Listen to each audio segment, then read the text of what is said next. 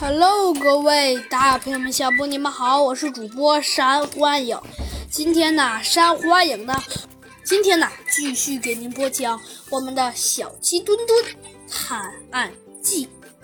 一天呢，只见呢，猴子警长啊，突然接到了电话，原来啊，是一家非常著名的做报纸的呀大工厂打来的电话。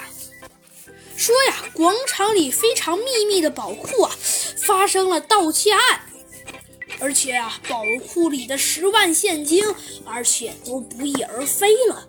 要是这么说，老板呢也对猴子警长说了，说呀，那个宝库可是非常神秘的，只有在工厂里工作的人员，而且很少有知道这个宝库的秘密的人。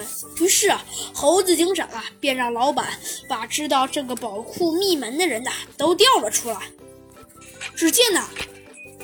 呃，只见呐，这个宝库的呀一扇窗户被打烂了。按常理来说，这个窗户啊更是很少有人知晓。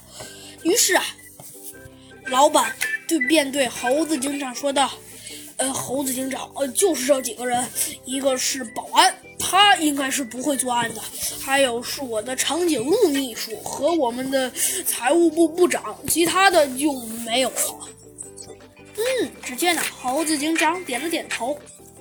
这时啊，值班的保安先说话了：“呃，猴子警长，小偷应该是半夜做的案，因为啊，我十二点钟的时候曾到这个呃仓库巡视过，当时门窗都锁得好好的。”猴子警长啊，灵机一动，继续问道：“你确定吗？”保安呢，点了点头，说道：“当然，我还顺手拉开了窗帘呢。”猴子警长啊，指了指地上的玻璃碴，说道：“可是地上的玻璃碴这么多，看起来当时小偷砸玻璃的时候用了很大的力气。难道你没听见声音？”只见呢，保安摇了摇头，说道：“呃，好像没有。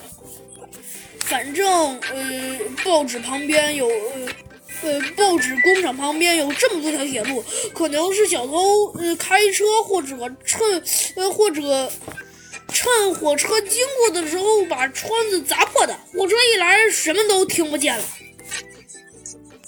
只见呢，猴子警长微微一笑，说道：“嗯，保安，我知道了。你想知道谁是小偷吗？”只见呢，保安挠了挠头，说道：“呃，谁呀？就是你。”为什么？只见呢，保安脸上有一些怒气。嗯，只见呢，猴子警长说道：“嗯，如果你在打碎玻璃之前拉上了窗帘，如果真是那样，小偷打玻璃时，玻璃会被窗帘挡住，就不会落得满地都是了。所以，答案很简单。”